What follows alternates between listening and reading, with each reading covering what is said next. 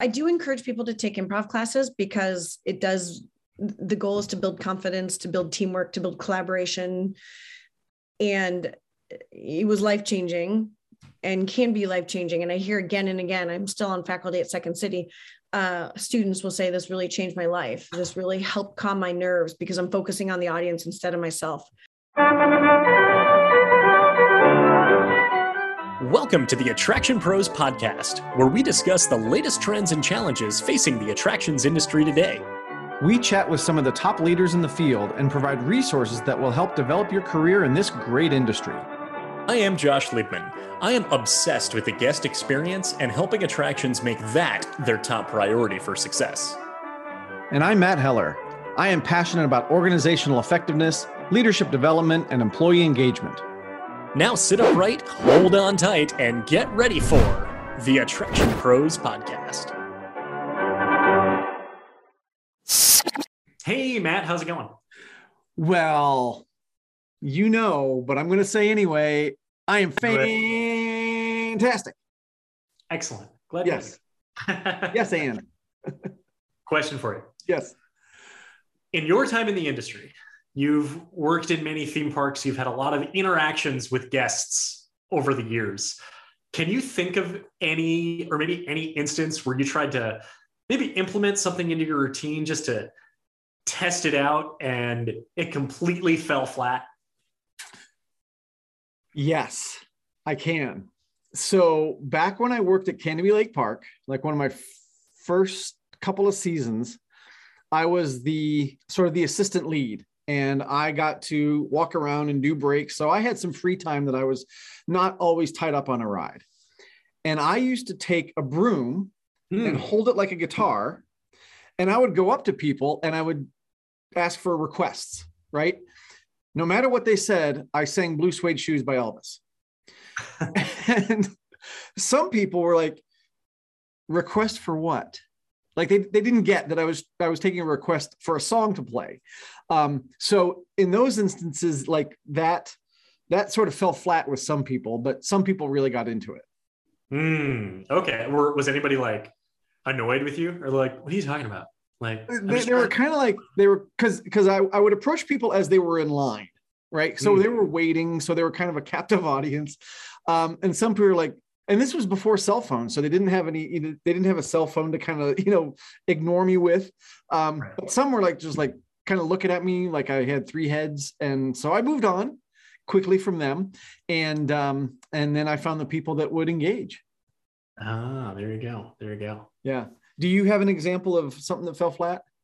Yeah so i was thinking uh, while we were doing this amazing interview with with Heather and talking about kind of improvising, particularly with with guest service interactions, for some reason, what came to mind was the very first, not of many, but the very first guest complaint I ever got, and it was while I was as I was a ride operator at Millennium Force at Cedar Point. It was my very first summer in the industry, and it was a really busy night and I was at the entrance to the ride. And we normally had two people staffed at entrance, but we were in the middle of a rotation. So I, I kind of had this solo 10 minutes to myself or so. Mm-hmm.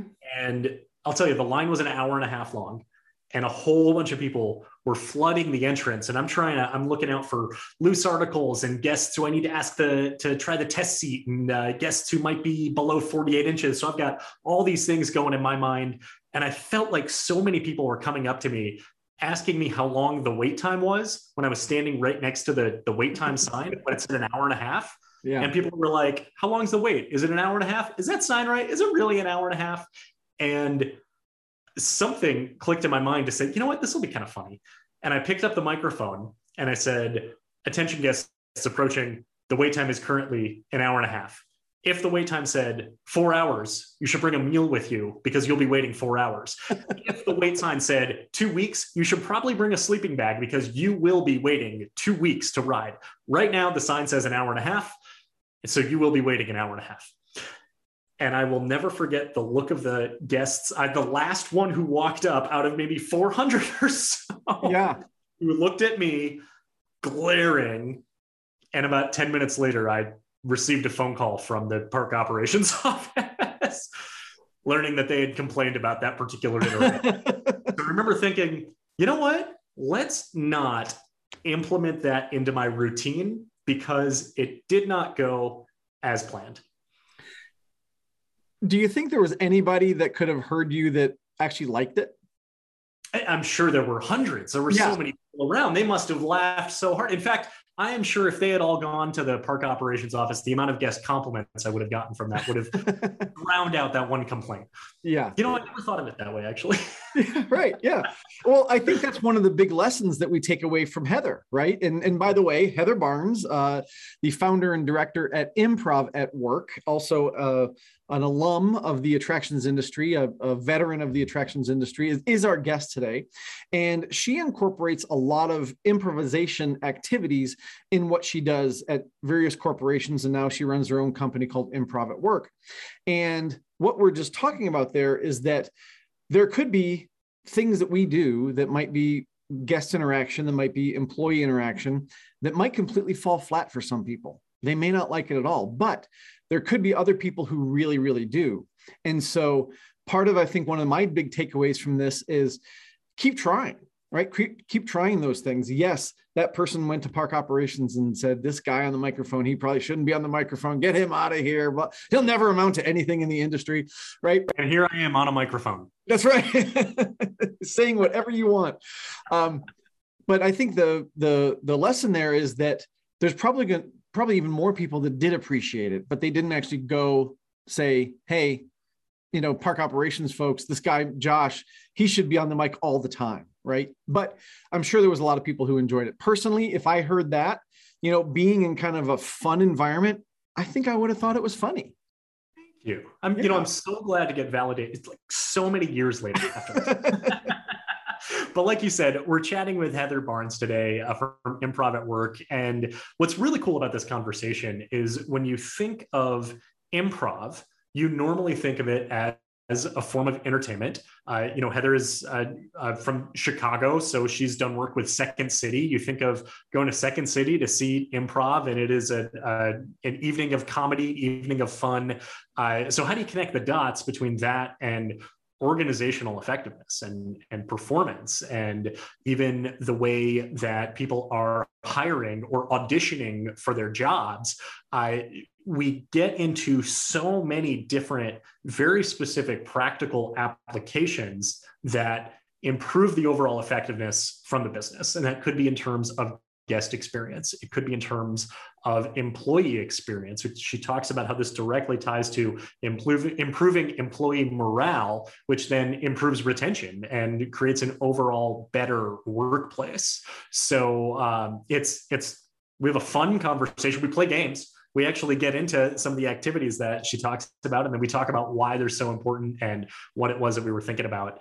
And uh, overall, this is uh, you know we just we just have a great episode ahead of us. So, are you ready to jump into this conversation with Heather? Yes, and let's do it right now. Hey, Heather, welcome to the Attraction Pros podcast. We are so excited to finally have you on the show. How are you today? I'm so good. Thank you for having me. It is something I've been looking forward to, and it's great to see your smiles. Likewise. Uh, so, Heather, to get this kicked off, can you give us a quick intro? Tell us a little bit about who you are as well as improv at work. Sure, thanks. I am Heather Barnes, and I've been a director at the Museum of Science and Industry uh, for about 10 years. And then I was a director at the John G. Shedd Aquarium for about four years. And in both roles, part of my work was helping transform the way we engage guests to be more participatory and more inclusive and to have more conversation based learning. So instead of just having a presentation or a lecture how do we make things more dynamic and include visitor voices and that's been a lot of fun i have loved so much of that work and i've been able to see when that work is implemented well the transformation and the impact and it's incredibly rewarding and um, and inspiring to see that shift um, i started improv at work when i was uh, teaching at Second City and teaching some of the philosophies that I used at MSI. And I was asked to come and work and do workshops for STEM professionals at the University of Chicago. And they offered to pay me. And so I said, yes, and Um, and then I went to MSI and said, Can I do this on the side? And they said, Yes. I also went to Second City. I said, Can I do this on the side? Because at the time I was on faculty and I wasn't sure because it was using blends of all of these things. I wanted to make sure I was being um, ethical and full of integrity. And Second City was like, Yes, no one owns improv. Please go and use these philosophies to help others better engage.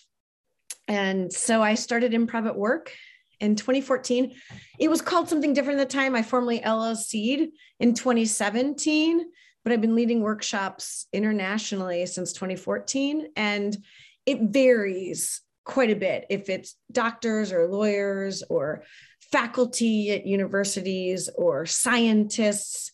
I take philosophies of improvisation and apply them, uh, even in theme parks with leadership and executive coaching and guest engagement and uh, championing large scale teams and motivating people to be their most authentic self. So th- there's a, a, number of things. That was a really long answer, which is also what I practice to not do. So I'm already violating some of my first few rules of thumb. But on a podcast, Heather, long answers are really good. So feel free. Keep keep yes ending yourself. That'd be that'd be great. Um okay, can you tell us can you tell us a little bit more about the application of that? Like i remember seeing those workshops in in practice at msi and just the energy and the engagement and then sort of the the business outcome of of where that all led to. Yeah, I think in, in, in, integrating these strategies is not always easy, particularly when we started back in 2006. I would get some pushback. Um, you know, this isn't improvising. You know, we're not improvising to be funny or on Saturday Night Live. We're not doing um, two person long form scenes. We're using the philosophies and the techniques of improvisation, and we're doing a series of exercises together in a group or in pairs to make our skill set stronger and to enhance our ability to respond in the moment and to accept different voices or audience voices or to be positioned to uh, become participatory. And so we it was it was a big transformation in several areas. You can apply i've applied improvisation in a number of techniques whether it's communicating in um, multidisciplinary fields of medicine. So pathologists talking to cytologists or, um, um, lab techs in the Museum of Science and Industry, we used it to hire people. So anyone can tell you in a one on one interview that they're great with people. 20 people, you begin to see the teamwork unfold.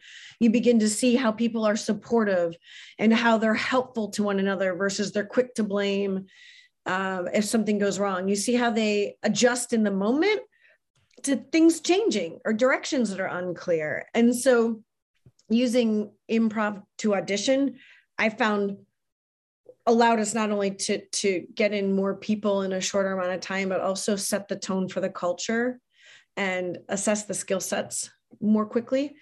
Um, so, so those are two different applications of improv techniques and philosophies and exercises. And so at MSI, we used, we were very integrated. We used um, improv in our morning meetings, and that gave ownership to more of the facilitators that were hired it used to be when I first got there, one leader lecturing everyone on the day to day activities. And this became more of a time for us to get together and practice our science skill sets or our communication skill sets, our improvising. It became a time to allow for other people to talk about shows they're in or make fun announcements.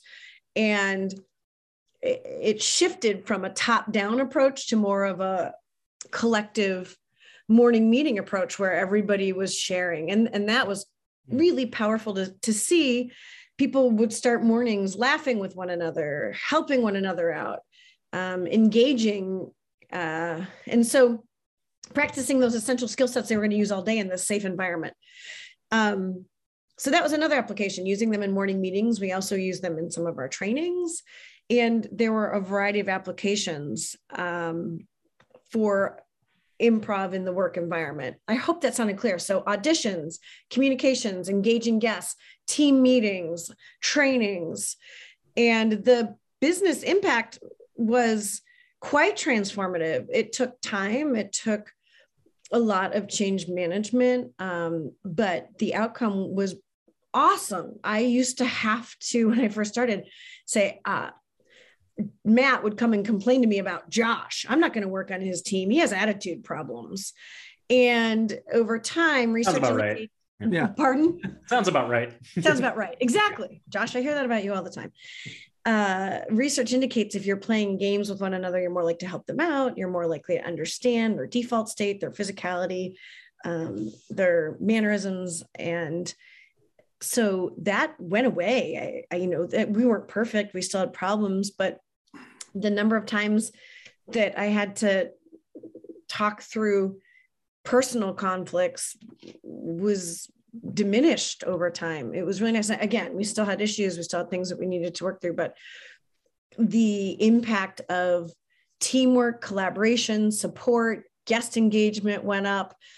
The nature and how people approached engaging guests went up. It's it's so cool. And I learned some of this at IAAPA. Treat your treat your teams the way you want your teams to treat your guests. So if we were providing a fun environment up front, the message was clear that that's the environment we want our team members to work with our guests and and we saw that take shape. People asked open ended questions. They got the visitor voice in. Um, they had laughable moments with guests. They had a positive guest experience. Instead of yelling at people coming up the escalator with a cup of coffee, um, we were able to turn some of these experiences into a positive one. So, hey, that looks like great coffee. Help finish it here. Uh, let's pound it before you move on. You know, there were just different ways to say the same kind of message. Um, instead of yelling up and running someone climbing on an exhibit we would approach them and say like hey there let's let's all stand here and take a picture and be safe first instead of screaming at people. So there were just so many outcomes. I would say in short which is not the goal of the podcast um, stronger team collaboration a more positive work environment. Um, and again it wasn't perfect. However instead of coming in every day and having leaders say be here on time be here on time which is negative because you're yelling at the people that are in the room that are on time. It was um, putting everybody's name in a hat that had perfect attendance and giving them award and celebrating their achievement. And so it's focusing on the same rule or business need, but in a positive way rather than a punitive way. Mm-hmm. Um, and so those outcomes from an employee standpoint were more positive engagement cards were awesome. And i could talk about this for hours but we get we got all of this unsolicited feedback over the um, eight years we had implemented these that guests were seeing exactly what we set out to do and commenting pos- positively about it. And, and, i've saved a lot of those guest comment cards um, and i use them in presentations to show some of those outcomes.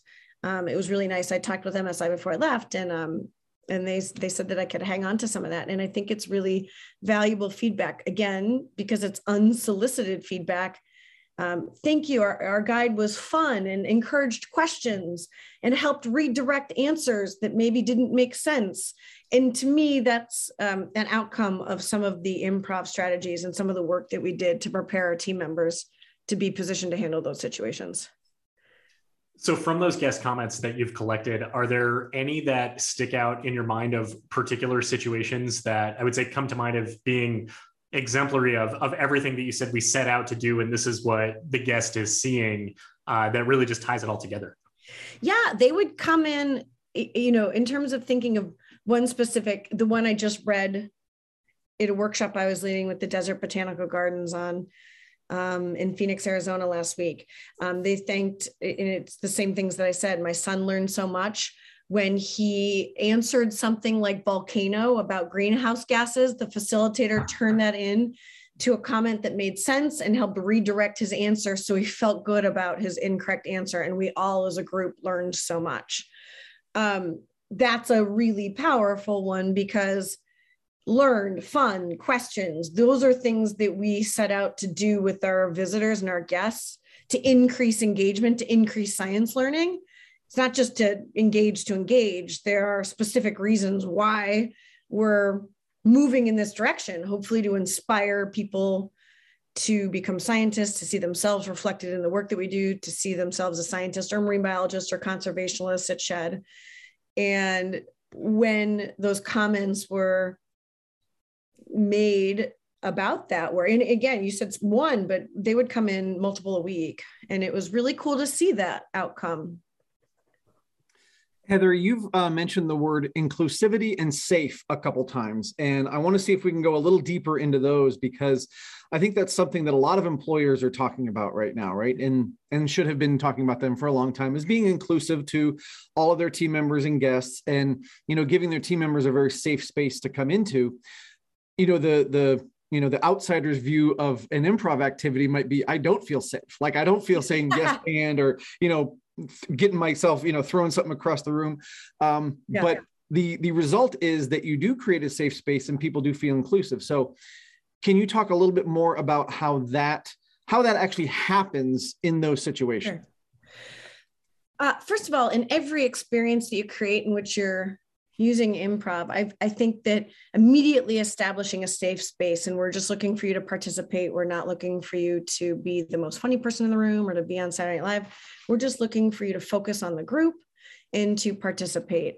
And then starting with something very basic that allows everyone to participate and succeed very quickly. So i am a big fan of whether it's an audition with 50 people we're immediately setting it up and saying and setting expectations. This is a safe space. We want you to um, be your best, have fun with this.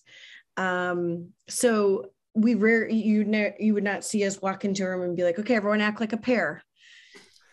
Be your best pair. That's I think what people are afraid of. And we talk about why we're about to do the activity. So so we start with um, as leaders creating a very safe space. And I just did this with a science communication workshop um, last week. It's about being articulate that this is a safe space for everyone. And in order to create that, we all need to, to do this and to be comfortable being uncomfortable and increase our, our skill sets together.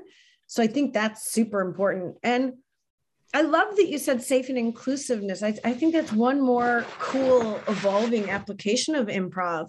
There are many exercises where you have to listen to understand, not to respond, and paraphrase back what you've heard and use other people's voices and make sure that you're understanding it accurately and conveying the message in your own voice. Another cool part of improv is that even if we all try to mirror and do something like a wow, every one of our wows is going to be a little different and it's going to be unique to each of us. And emphasizing that in the work environment really important. I've tried, and this is an area I'm still growing to uh, listen and then particularly in a virtual meeting say like matt it sounds like you're really wondering how we can use improv to create more safe inclusive environments. Uh, and just doing that is is a, a, basic improv exercise again listening to understand not to respond that i think is leaders we can all do more of that. And so i'm trying to think even more forward thinking about how to apply those components because it does come up into every single conversation that we have. Even now, I'm teaching at the Kellogg School of Management at Northwestern, and I'm thinking about how, even in working with business executives, how important it is to get other voices heard and acknowledged and stated in a boardroom or in a meeting or in passing. And how do we do that in a way that continues to make people feel safe and supported? and understood. And that's that's not easy and it's not easily just fixed with implementing improv in your work environment. That there's a number of things going on there. But what's cool about it is it's also based on a very fundamental core of improv which is being accepting of whatever's thrown out at you whatever your audience says whatever your scene partner says and listening and, and helping make that make sense and um, understood. How does one uh, really strengthen their proficiency in these skill sets. I imagine that uh, kind of going through the activity once sort of kind of gets the ball rolling, but really being able to kind of build those muscles towards these these improv type skills in whichever type of activity and whichever type of setting that it's in. You given the the wide range of from executive coaching to you know the the employee who or the, the employee candidate who's auditioning for the role and the guest engagement. So mm-hmm. I, I guess how how long does it take and what does that process look like of being able to to get more and more proficient you know, practice makes perfect, and no one becomes a strong communicator or the perfect fit overnight. You have to keep doing these things in a variety of different environments. And even when I'm leading uh, activity or improvising, I'm learning and tweaking. And I can get immediate feedback if I failed at setting up an activity because no one's doing it correctly. That's not a, a, a an effect of the room not doing it correctly. I failed at, at explaining something. And so I love doing this work because I'm constantly working on the skill sets in which I think, you know, we can all, we all need to improve. So it's really fun. Um, I also think being creative, I do encourage people to take improv classes because it does, the goal is to build confidence, to build teamwork, to build collaboration. And it was life changing and can be life changing. And I hear again and again, I'm still on faculty at Second City uh, students will say this really changed my life. This really helped calm my nerves because I'm focusing on the audience instead of myself. So I do think there are so many wins in improv classes. I also encourage people in almost every workshop I do to take these exercises and play them with your friends and family or play them with others. Create environments where you can get feedback, even if it's not playing an improv game. How can you take a three minute talk and get feedback on it from someone else? Um, my partner and I take long hikes, and he always likes to play the alphabet game. And even though I do that all the time for work, uh, I jump in and try and do that because I know that's going to build my skill set. And so it's looking at improv as a way to communicate authentically and to be collaborative on, on an ongoing basis so i don't think it's just like you know you take this one workshop and you're done and that's you're proficient now I think too, when you take improv classes or experience them, depending on what's going on in your life at, at, at the time, applying what you're experiencing and what you're learning will evolve with the things with the leadership skills that you're trying to evolve too. And so just as though matt was talking about creating a safe space and an inclusive environment how can i do that even better? Even though i might be doing the same improv experiences or exercises what does that look like for this skill set that I'm working on? And how does that differ? So that was again a, a long answer, but I, I think it's taking classes, working on it with your friends and family, and being mindful of what skill sets you're looking to improve and how you can improve them. Awesome. Awesome. And and Heather, we love the debrief you're doing with your answers as well. So you're going back and recapping and debriefing. So we we sincerely appreciate that. Um, can helps can tie you, it all together. It's right. It's right. Well, it's, it's what she does. It's why she's so successful. Um, can you maybe walk us through uh, an activity? I know you know a lot of people have gone virtual with their meetings and things like that, yeah. and I know you you do this for for virtual um, meetings as well. Um, can you kind of give people a flavor of what it is you're actually talking about by going through an activity with us?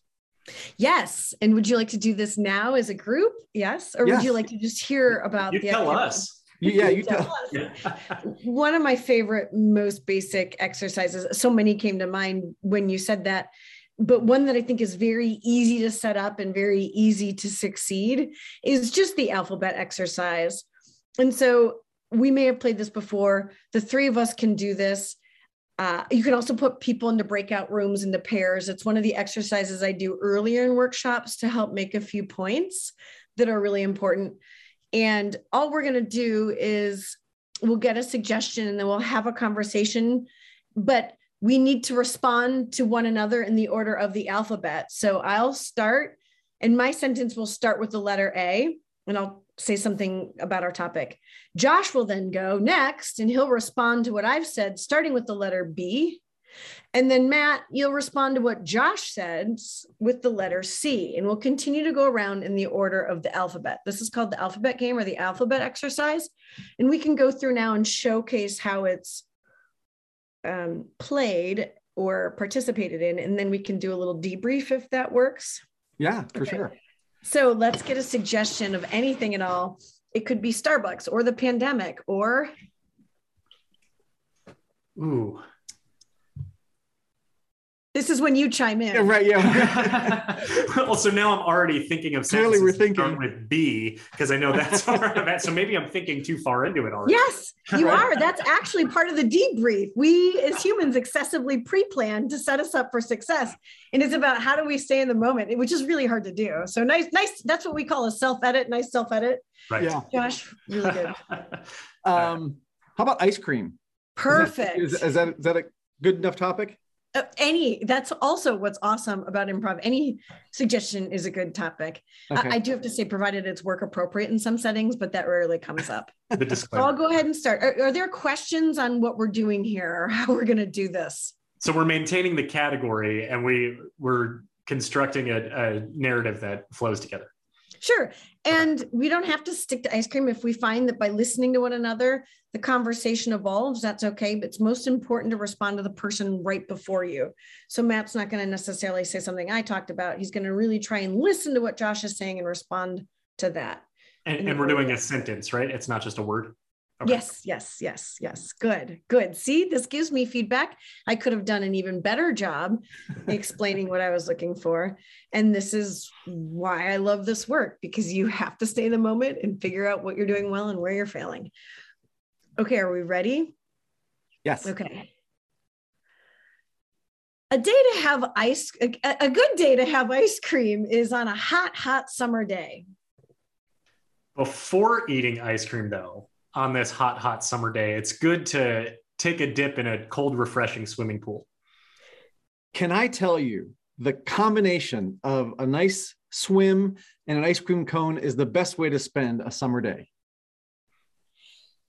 Do you spend most of your summer days doing those kinds of things? Even though I do, occasionally I will not have the ability to go swimming. So I just wake up and eat ice cream. Yeah. For me, it's really about taking into account what that day is going to be about. And is this a swimming day? Is this an ice cream day? Or is it a both day? Good analysis. It sounds like you think long and hard about which activity you're going to do given the kind of day you're about to have. I just try and do both every single day. Have I ever told you what my favorite flavor of ice cream is? I don't think you have.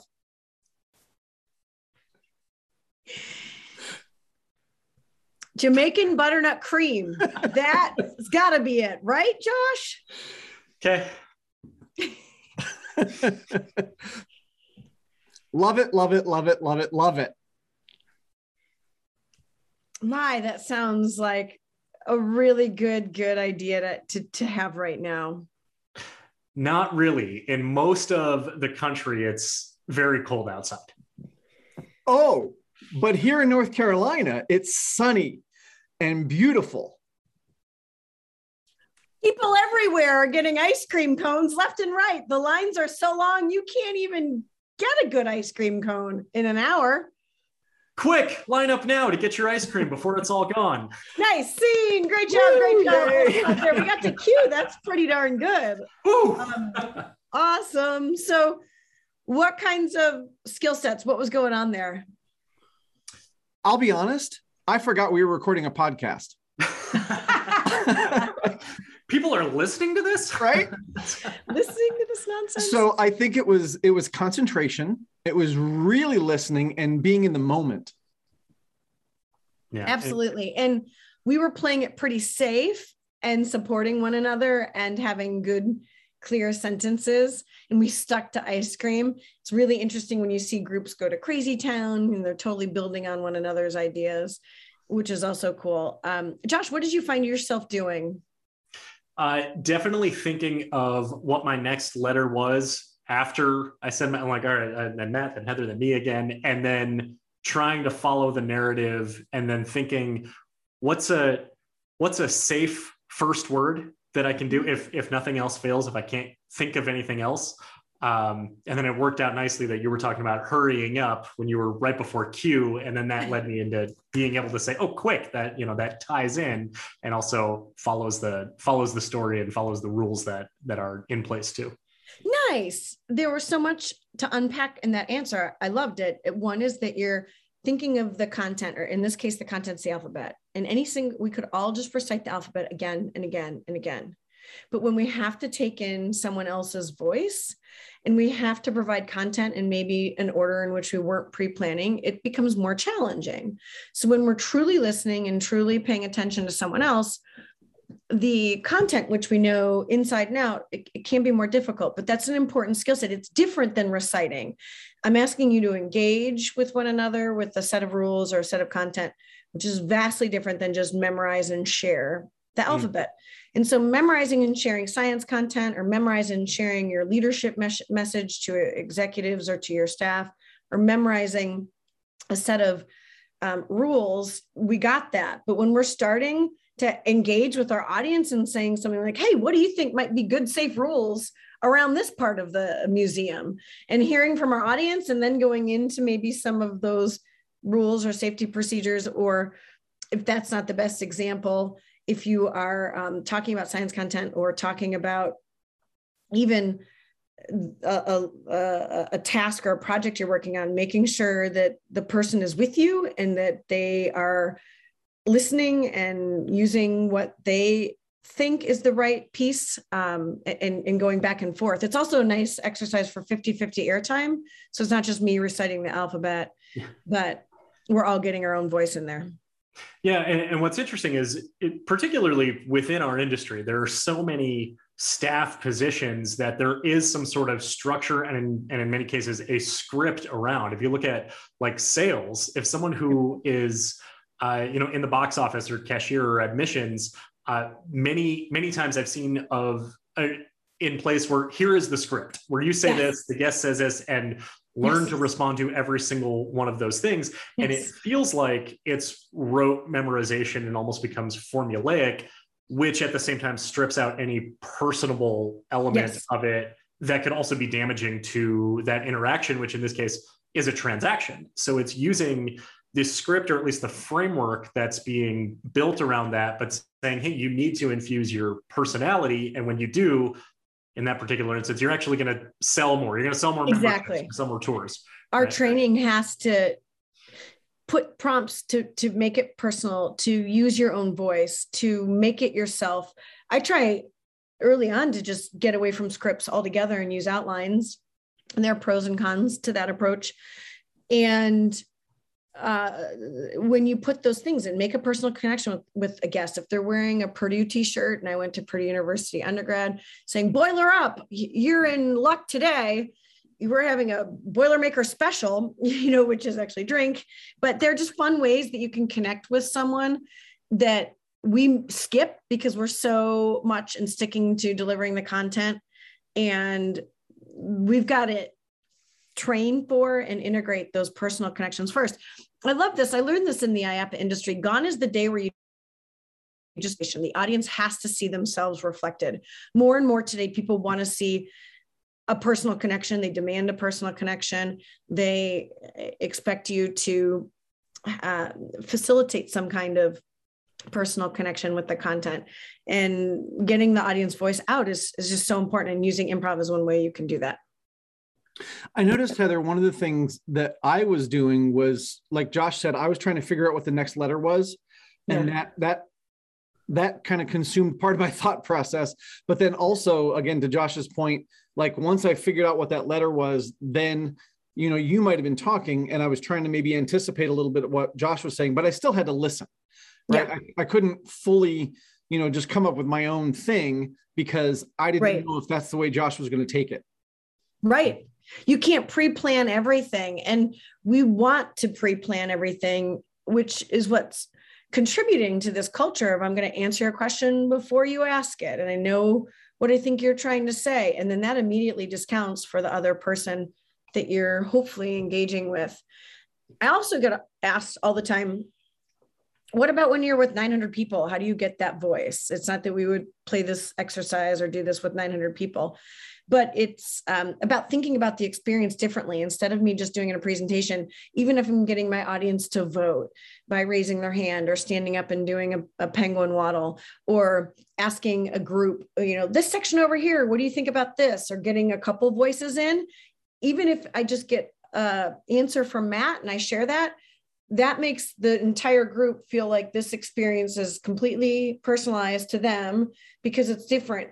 Acknowledging things that go on in the environment. If a beluga whale jumps three times instead of two or makes a bigger splash how do we acknowledge that in the moment instead just of reciting our lines? How do we truly build that and make these things the experience not just my content? And that's a big industry shift that we i think need to even do more of Mm. Yeah. Um, so first I'll say I was recently asked to do a penguin waddle about a week and a half ago when I was at Shedd with my son, 13 months old. He went nuts. He loved it. Absolutely. okay but did you Oh, did I love it? Yeah. did you waddle A little bit, yeah. a little bit a little bit probably probably could have could have done a little bit better with it. But uh, um, a, a question that I have then, and maybe this is maybe this is more more personal, but I'd say over the last 232 weeks or so, I have tried to continually improve and enhance my podcast interviewing skills, and I feel like improv can play a huge role in that. We do. I, I set out, you know, a, you know, a list of questions, as you know, even though we're doing an interview on improv, we still put together a, list of questions as well to to get it started. But thinking of, well, we also want to make sure that the the conversation flows naturally. Are there any tips or guidelines that you have for us to be able to implement some of these indoor interviews? Totally. And you're doing it now. It's super active listening, building on what someone says. You sent a list of questions. I'm sure we haven't gotten to half of them because you're listening to some of the answers and building on what I'm saying and drilling down based on what's important to you. And, and, and I love that. And this participation piece, when it's conversation based, people learn more when it's more of a conversation. And with this participatory element, people retain more when they're participating. So we're not doing it just to do it or to make people look funny when they're waddling. It's because they retain the content, they retain penguins, they retain the Shedd experience more. And so how do we drive that in a way that allows for people that don't want a penguin waddle or just want a little bit participate, but those that are like, yeah, I love this penguin waddle, uh, and support both groups.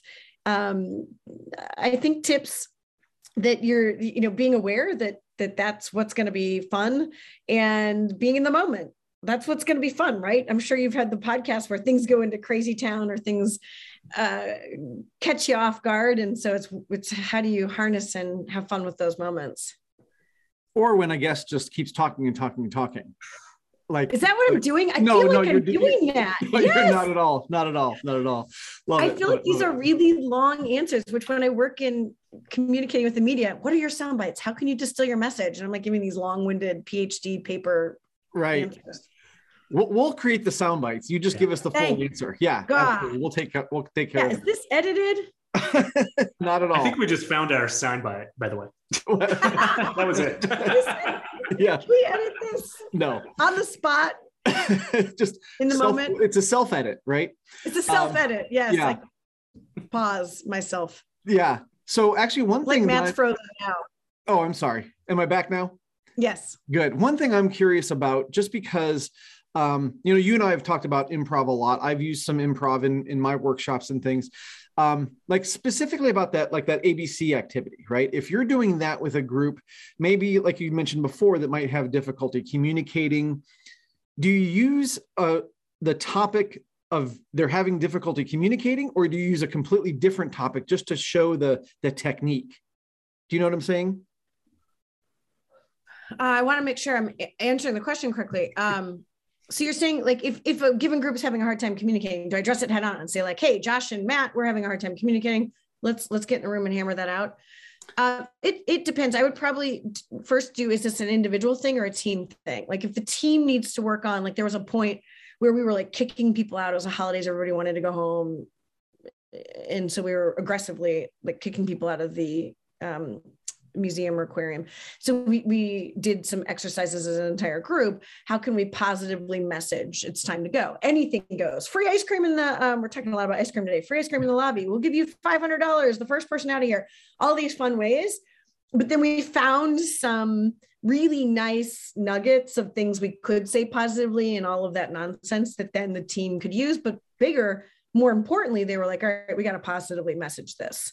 That's that's the importance. So sometimes we do hit it head on like that um, if it's an, a person to person thing, I'd, I'd, probably handle it a different way. But absolutely, I am often hired to come in and someone will say, Our exhibits department and our education department are not collaborating well, and the marketing department, everyone has their own objectives. How can we increase communication and collaboration?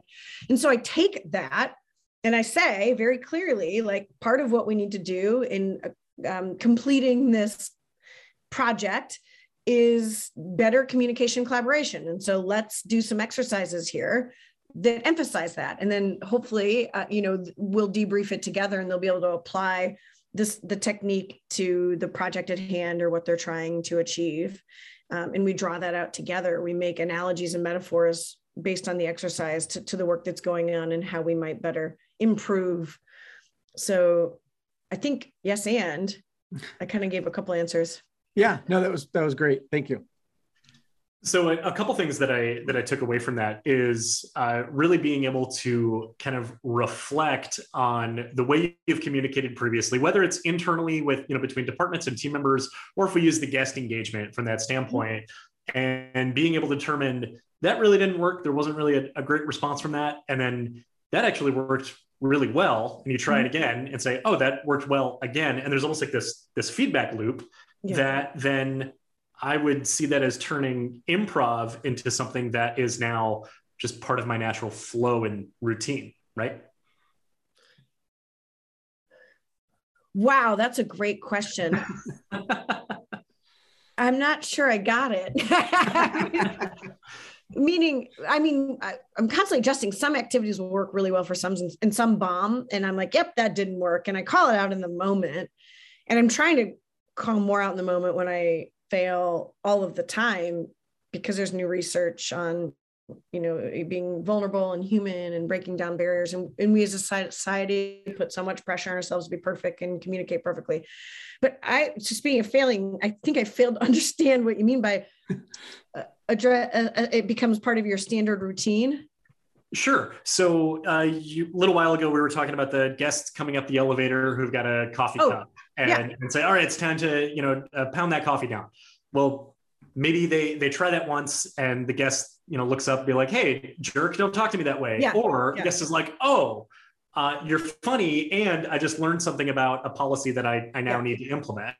Yeah. That team member can take that and say, "Okay, when I see that that another guest with a coffee cup." I'm now going to do the exact same yes. thing. It's not part of the script, but now it's part of my natural yes. flow that yes. my personality shines with it. It started out as improv. Now it's regular. And now I feel even a little bit better at my job. Yes. It. Okay. I love that you helped clarify that. Thank you. Because two cool things from IAAPA First is this past expo, I had um, the privilege to interview a chief marketing officer of Southwest Airlines. Now, for any of you that have flown Southwest Airlines, they integrate a ton of humor into their safety protocols, into flights successfully all the time. I asked him about this. He's like, we don't hire funny people. We don't try to be funny. We empower people to try their own things. And if they don't work, we talk about why it didn't work. Yeah. I find the same thing to be true. Nine times out of 10, it's going to be funny and it's going to be work and it's going to work and you're going to build on that and evolve it, but it won't work with every single person every single time. And it's how do you adjust given that? The second example at IAAPA, and Matt, you were at this session, there is a group um, with Ryan Stanta, and they use some improvisational exercises as well. They talk about training talent and exceeding expectations by empowering people to, to use their own voice and to have fun with the content, whether it's a roller coaster ride. Um, and they as well um, emphasized uh, being in the moment, doing something physical, and how this one guest was like super physical. Let me take your picture, like whatever. And the, the family was like, "Yeah, we love this," and yes, and it. And the other group like ran away for like out of fear, like this person's crazy. And so that can happen, right? You can bomb a joke on a Southwest airline. You can do something that doesn't work for everyone, but but that doesn't mean don't do it. It it means um, how are we creating safe spaces for our employees to try things? How are we saying let's try things? And then how do you respond in the moment? If, if the group is runs away yeah, hey that's okay. And they didn't run away. They were just like oh no thank you. No picture for us. So it wasn't this dramatic situation. But why i'm saying it this way is there can be a difference and that's okay. And certainly you don't ever want to say anything offensive or use humor against anyone or any um, person or culture, or any of that. That's absolutely un, uh, unacceptable. But how can you have fun with your uh, guests in, in a really positive way and, and make really nice moments and personalized experiences that people remember? It was great. The other day I was at, again, the Desert Botanical Garden, and we had a big sign outside my workshop that says, private workshop and so I walked out to go to the restroom, and one of the guests was like, What's going on in that private workshop? I'm like, Oh, it's painfully boring. You absolutely are so lucky you're not here. He's like, Well, I want to go to the painfully boring workshop.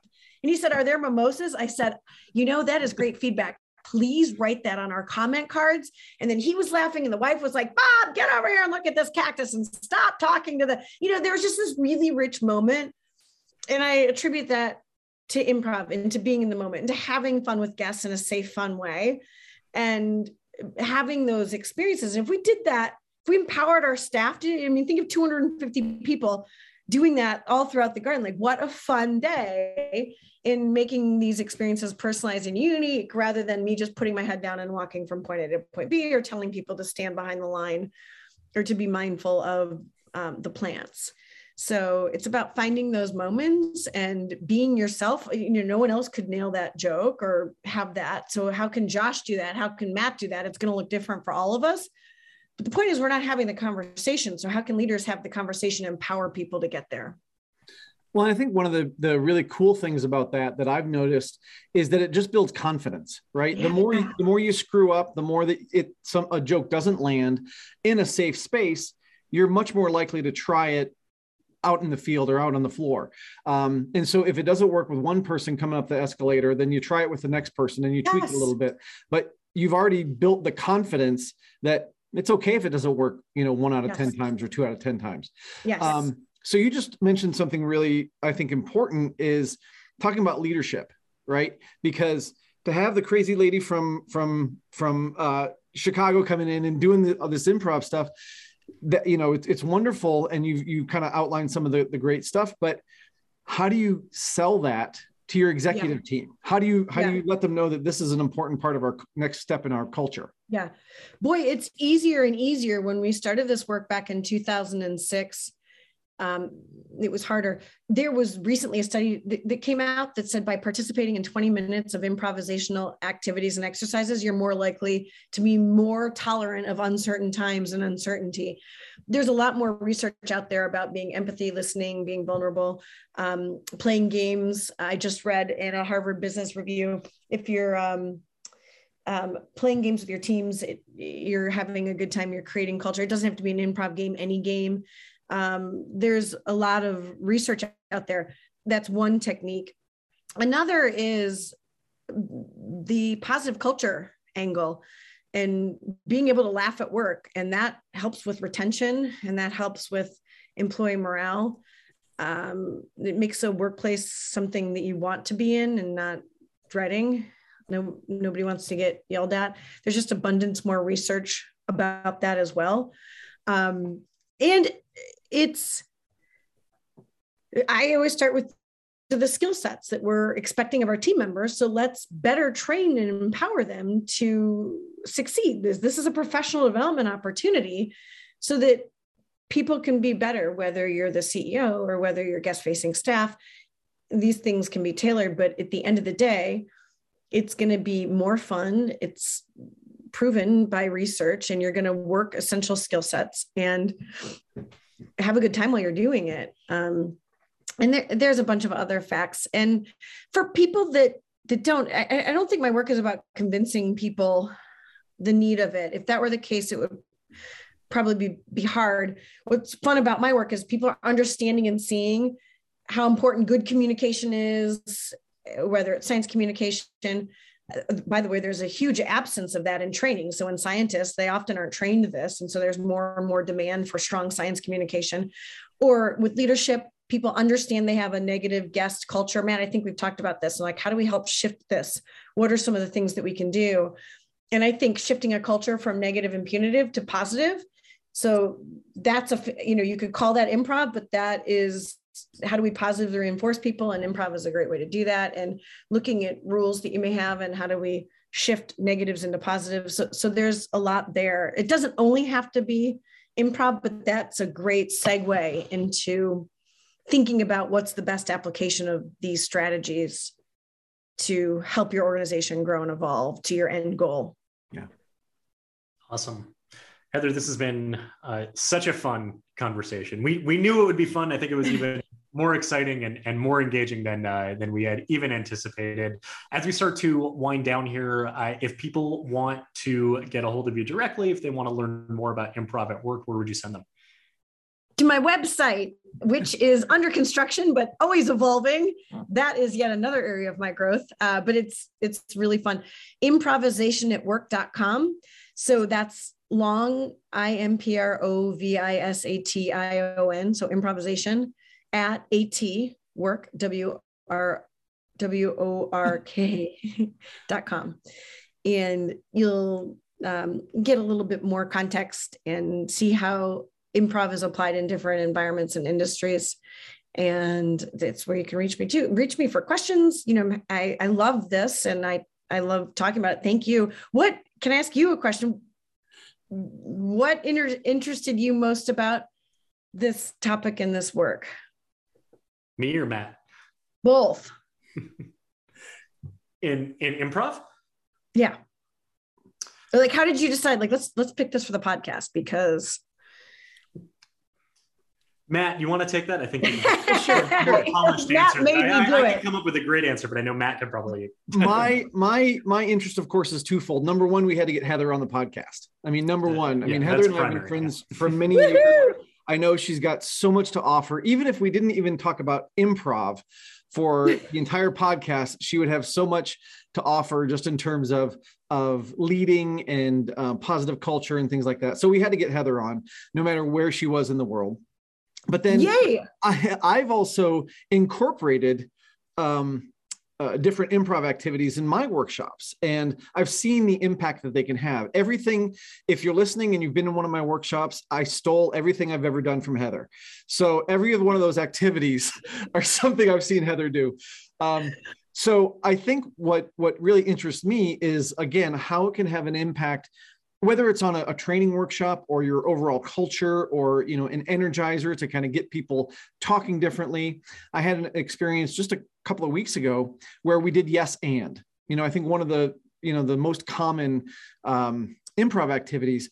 And to hear people afterwards talking to other people with yes and you know and they were they were reframing mm. conversations to be more positive and to be more collaborative and mm-hmm. it was a trigger for them right it was it was yes we did the mm-hmm. activity mm-hmm. and we had some fun with it but now it was translating into other conversations mm-hmm. that were having a positive impact impact on on the team and what they what they felt was possible so um you know th- just those kind of those kind of results I think were, yeah. Were amazing. And we had to have the expert on. Okay, well, Matt's frozen. I just have to. Okay, sorry. Uh, sorry. I love that. I did a workshop. Actually, Rebecca Cologne came in. It was so fun. She took some pictures, and I did this workshop with faculty at a university. And then a year later, they had me come back, and I thought, okay, and, and do like building on what we learned. Uh, wanted to hear what resonated with them, if anything. I mean, it was kind of in a way so I could build on the workshop and tailor it in that moment, but also self fulfilling. Like, did they take anything away? Were they trying anything? So I asked the whole room what they took away from the first workshop. I was shocked. And so was Rebecca. She's like, oh my God. One professor was like, I always start my lectures now with an open ended question. Another, I mean, everybody, I use yes and in my classroom. Like, every person had these takeaways and they were all different from one another and that's another cool thing of improv. It's like take what works for you leave the rest behind. You don't have to do everything in a way that is methodical or a checklist. And it was so powerful and then they built on those skill sets and and uh, the evaluations were really interesting. But yeah it, it, can help begin to change really quickly which is cool. Nice. So to add on to what matt said just a little bit being able to take the topic of improv and weave it into i would say concepts that we we like talking on the podcast employee engagement guest experience things like that brings uh, I would say, a unique lens that we probably haven't covered in depth before. And then, like you were saying at the very beginning, that when people think of improv, they think of comedy entertainment or SNL, but being able to really get into the nitty gritty and the practical application of it, I think makes for uh, makes makes it very important for us to be able to cover this topic. So we are so appreciative of you being here today and for us to have the opportunity to chat with you about everything improv and all the the benefits that it can have from it. And for everyone out there who is watching and listening, just remember we are all attraction pros. Thanks for listening to the Attraction Pros podcast. Make sure to subscribe so you can tune in when new episodes release. And even better, please leave us a review on iTunes. For more information, visit attractionpros.com.